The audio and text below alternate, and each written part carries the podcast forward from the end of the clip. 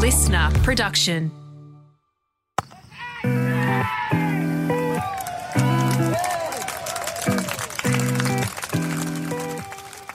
Here we go. Ashes Talk, the fifth and final test. For the final time, for the first day, we're going to review a first day. It's Adam Peacock here with Brad Haddin. Welcome back, Hads. And uh, it's a good day for Australia. It's a great day. It, um, it started really well. Paddy Cummins won his first toss, and then they bowled the English out inside 55 overs. Uh, they did get 283. Could have been a lot worse um, for the English. We, we consistently were creating chances. We missed five chances. A couple you'd think we, we should have taken, but uh, all in all, it's, it's a pretty good day for the Australians. What for you was the reason that we skittled them within a day, and uh, we we end the day as well.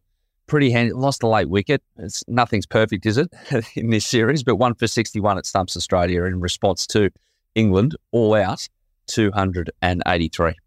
Well, I think the one um, thing I was really impressed with was Paddy's captaincy. Actually, he's copped a lot of cri- criticism um, last Test match on on the way he set his fields. But what, what I think he did really well this innings was recognise the big moments. Yeah, yes, there's going to be in out fields with uh, this way this English team plays, but he recognised the moments when there's time to to bring the field in, um, create some um, pressure that way, make it hard for the the batsman to get off strike. But at, at one stage when with the openers, where they none for 60. He got the breakthrough there when then all of a sudden he recognised the moment and he took three for 12, the Australians. And that come off a, the back of a, a, lot of stuff that he was creating in the field. He, he, brought the field in, made it hard for the England batsmen to to score. And, and that's what you want. You, you want to you want to see your, your leaders learning um, and, and, create an environment where um, the team gets the opportunity to flourish. And, and at times they, they look really, really good yesterday.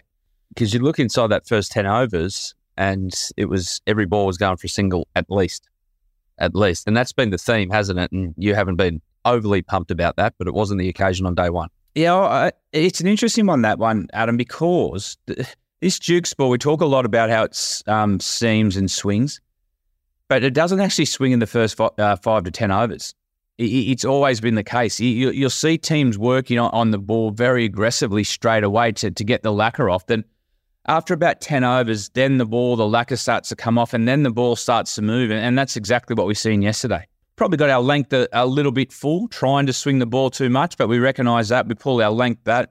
Oh, I thought Cummins' spell when he came on was outstanding. He bowled five to 10 Ks quicker. Mitchell Starc was impressive. Uh, Josh Hazlewood came back really well uh, after his first spell. And, and Todd Murphy played a role. He got two for 22, got the big wicket of, of Moeen Ali. So all round, it was a good day. It could have been a great day if we had taken all our chances, but good day. On those those team selections, do you think it's pretty fair that they've landed on this eleven? I mean, retrospectively, we're looking at now after day one, so you've got you've got knowledge of how everyone's performed. But at the toss, you think oh, they've got this right? Yeah, hundred um, percent. I thought Murphy had to come in, um, and that was going to be one of the expensive uh, the all rounders. Um, Mitch Marsh is on a bit of a heater at the moment, so you, have got to run with that. Um, Green will get his chance. We, we know he's going to be a, a, test player for a long time, but I think we needed that that balance with the spin, um, especially at, um, at the Oval. Traditionally, it, it, does spin the day three, four, and five. So I think, yeah, it was a was a good team. There's a lot of discussion at, about do you bring Neser in, um, do you bring Boland, fresh legs, but in a game like this, when if you got Starc, Paddy, and Joshy Hazlewood uh, fit and ready to go. They had an extra break um, after Old Trafford's Test match because of the weather. So I, I think a smart selection. Yeah, you have a look at how how they broke through. So it was it was none for sixty two, and you thought, "Ooh, here we go." Duckett and Crawley are going, and conversely, it was three for one hundred and eighty four at one stage, and you thought, "Uh oh, this is trouble." Then Moeen Ali, he picked up some kind of injury, didn't he? And and that doesn't bode well for them for the rest of the game. Do, do you think that's a a huge moment in itself? massive moment. Um, you've already got Ben Stokes under an injury cloud with his bowling. Anderson's bowled tight at times, but he, he hasn't got um, the wickets you, you, normally see. So, yeah, Moeen Ali grabbed it, a, looked like a groin. And that at that stage, after taking three for 11, Brook and Moeen Ali put, put on 100 at, at a runner ball. They'll, they'll playing beautifully. We missed a, a um, chance of Brook when, when he was on five. Tough one for Alex Carey diving to his – to his right, he'd, he'd normally take with the way he's been keeping through this series. But yeah, Moeen Ali, it just sort of changed the momentum uh, of the game. He, he couldn't run between wickets. So they'll, they're batting really smartly, actually, Brook and Moeen. They're dropping the ball, um, running at their feet. They're hitting the boundaries when they needed to. But yeah, they're, they're creating a lot of pressure and a lot of um, questions to the Australian bowlers. So when he did get that groin, he looked like he was going to hit out or get out just to. He, he was a bit of a hindrance there for, for Brook and Murphy came on, he, he got rid of him. So it's going to play a big role also, Adam, I think, um, as a test match goes on because he's he's shut down one end um, in recent test matches with his bowling. So that's going to be a big question.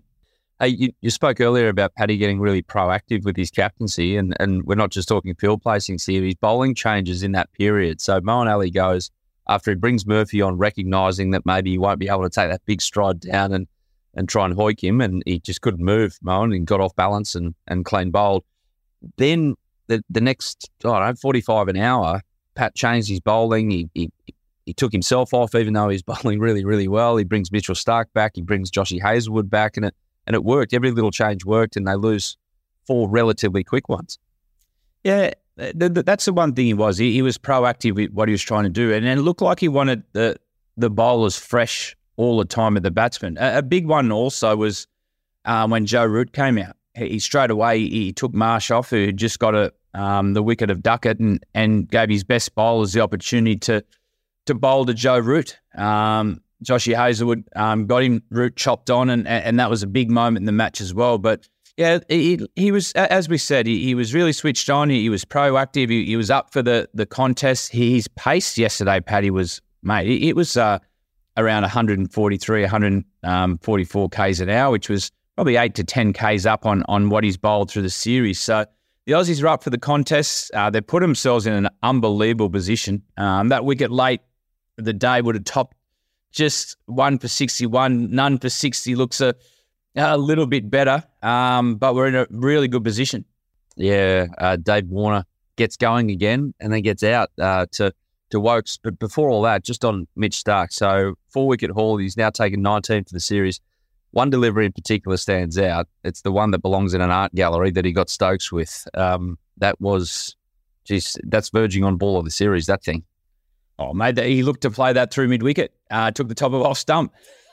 We've all had those moments where it just shaped to go in, held its line, and and just did enough. He was actually playing pretty defensive there. Actually, Ben Stokes. He he, he was looking like he was trying to get himself in rather than take the game on straight away. But Mitchell Starc, that that was outstanding, and, and he was a bit of duress. Starc as as well. He, would spend time off the field. Um, I, I, don't know if you've seen a couple of times. He, he, went to throw and cringe with that left shoulder. You could see that the tape just out the bottom of his, his shirt. So he's obviously in some discomfort. But the importance of this game, he, he's made himself available. But yeah, he, he was at, he was at his best yesterday. Um, tail comes on yes, there was a little bit of a, a wobble with Wood and Woakes, but uh, Mitchell Starc came on and, and knocked that tail over, um, as he's done many times for Australia. He, he was all class yesterday as well.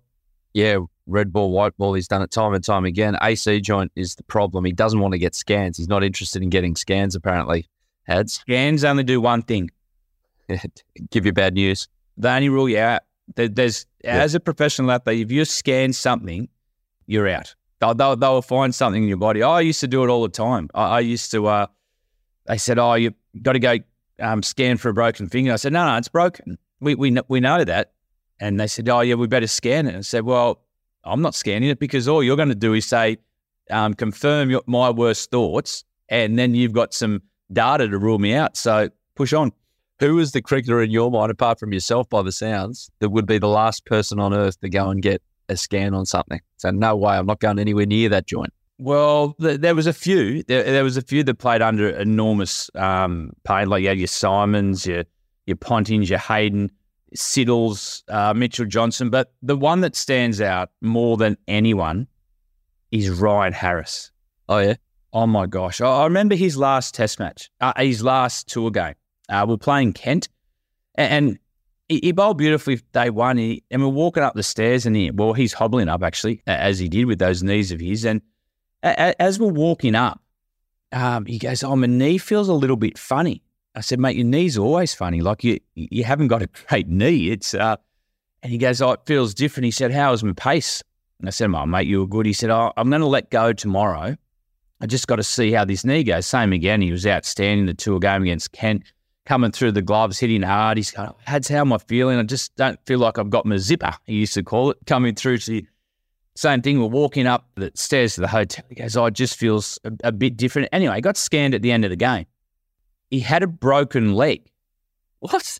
His leg was broken and he had to retire on the spot. So he, he played the the tour game. He said, "Oh, it feels a bit uncomfortable, a little bit different, a, a little bit different." He, was cracked right through, and he had the scan, and then he was front in the media 15 minutes later saying, "My career's open. I've got a, a lucky um, leg didn't explode." So he, he the way he used to play, the pain he used to play under.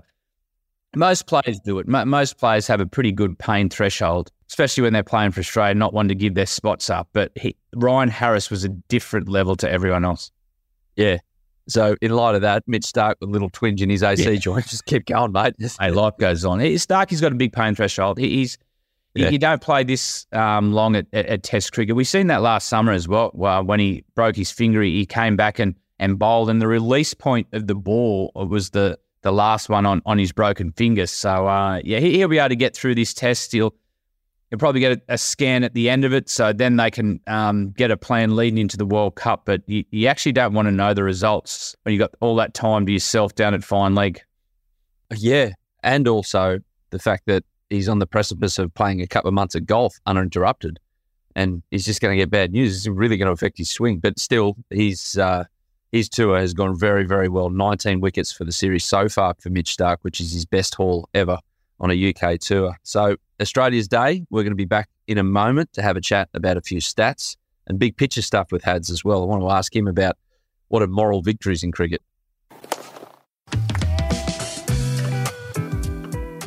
So, Hads, uh, day two forecast, periods of clouds and sun with a shower in spots. Sounds a little like day one. So, hopefully, you, would you imagine this over wicket flattens out a bit and it's a, it's a good track to bat on in, in the second innings of the game? Yeah, normally when you turn up to the oval, um, Adam, the, the, the, wicket's a lot wider. Actually, it's a lot wider and harder. It's got some good pace. Traditionally, it's been great to the bat on. This this wicket probably had a, a little bit more grass cover than normal. You had overhead conditions that played a part in in, in Australia sending um, England in. So I'd imagine it'd be pretty similar tomorrow. Um, Australia have just got to knuckle down. It, it's a it's a good wicket. It, um, it offers a bit for both bat and ball, but if you get yourself in you've got the opportunity to to go really big. And Australia just need that one big innings. They just need that one big partnership. Uh, someone to get 100, uh, another someone else to back them up with the 80 or 90, get that 500 on the board and, and play England out of the game. So, but as a series and as the theatre's played out the whole time, I think we're going to expect another absolute cracker. So, yeah, it's a big, big day in the series uh, tomorrow for Australia, really to push home a great advantage yeah, no, no certainty whatsoever in this series. Just when you think it, felt from an Australian side, just when you felt like Australia was getting on top, something happens to bring them back to England as well. But again, after it, and, and this is where we don't know what exactly is the truth, given the way that England have spoken after Test matches, saying that, oh yeah, we lost, but we won, or I've stopped listening. well, what if? Firstly, like that quote I said on Willow Talk last week from Ben Stokes, it's not it's not the result. It's the it's what you become in terms of how you play your cricket. Did you fall off your chair when you heard that? What they spoke about is they want to be a legacy team. Yeah. So that they want to they want to entertain the crowd. They want to change the games, and and they're playing uh, uh, an attacking brand of cricket. It, it is exciting to watch at times. But how you become a legacy team is you win big events. and the biggest event that you play as an English or Australian is the Ashes. So to, to become one of those legacy teams, these are the events you got to win and dominate. You, you, talk about great teams of the past, the Australians that won 16 test matches. The reason they were so good is because they won big events. And, and, that's how you become a legacy team, not, not by the, the way you talk, is by your actions in winning big events and winning big series. Regardless of the method of what gets you there? Well, the, the, the method that what, what are they doing? They're, they're scoring at a run rate faster than everyone now and then. It, it's it, it's no different to to anything else. So you look back at the the first couple of Test matches. If you want to be a legacy piece as a as a team, you know in an Ashes cricket, you've got to win the first two test matches. History shows, stats show you have to start well. So when you're talking about all this, how you want to entertain, well, you need your best players available. You need Wood available for the first two test matches. So why wasn't he available um, for the first two? Was he injured? Did they not? Um, was his prep not right? And, and then they, they declare in the on the first day when he's still got Joe Root batting. Maybe, maybe um, that that's an issue there that they need to look at. But to, to be all these things that they want to be, you, have got to win big moments. And Australia have won the big moments when they counted so far in this series in Test one and two to put themselves in a um, position to retain the Ashes. Thinking of all of that and thinking of the words of Harry Brook after play, I feel that's probably a good score on that pitch. England's 280 odd do you believe him, or is he just talking himself into something again? No, I, I, I think it, it, it can be a good score. I, I, think we've seen with the Australians they they created enough chances to pr- probably bowl England out for low two hundreds or or two hundred on, on that surface yesterday. So that the ball's going to offer, especially overhead conditions stay the same, it's going to offer a bit of lateral movement. So from that point of view, if they do get it right, it can be a good score. Uh, but on the flip side, it's only one big partnership away from Australia dominating the, the test match and be able to bully the, the rest of the game. So they're, they're going to have to bowl well. Australia going to have to play well because there will be a little bit on offer, but I think that will be more for overhead conditions. A Couple of stats to wrap things up. It's a good one here. Oh, Sam's been hard at work with this. Uh, this is outstanding producer Sam. Harry Brook now has 22 sixes in 12 tests. Michael Vaughan, 22 sixes in 82 tests. And better still, Alex Stewart, who could hit a ball, and David Gower had 26s between them in 250 tests. So that, that goes to show what Harry Brook can do when he gets going. But unfortunately, he didn't get to triple figures there. But this one has. With Warner falling to Woakes, it means Stuart Broad can't get Davey Warner 19 times and equal the record in Test cricket. So I'm sure Davey Warner's happy about that in some respects. But for the seventh time in 11 knocks this tour, Warner reaches 20 without going on with it. Yeah, I, I think that would be the most frustrating thing for Davey. Is if you're getting yourself to to 20, they they had a good partnership again of near 50. That you've done all the hard work. That that's the hardest thing about batting is getting to 20. And once you get to 20, the game sort of opens up, and and then the the great players control the tempo of the game for there. So I think that would be his biggest frustration because he's actually been playing quite well to get to that mark. Um, and once he's he's got in and looks like he's got control of the game, and and that's when he's um, fallen over. So that that would be the most frustrating thing for him because he would feel in good nick because he's been getting to twenty each time.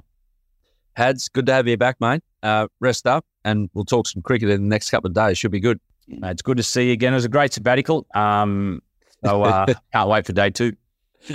Bring it on. We'll be here for Ashes Talk across the weekend. And of course, don't forget Willow Talk. We've got the full preview, the full episode from last week with uh, Callum Ferguson and also Ben Horne. And next week, we'll have the absolute full wrap on Willow Talk. So uh, tell your friends about this little podcast.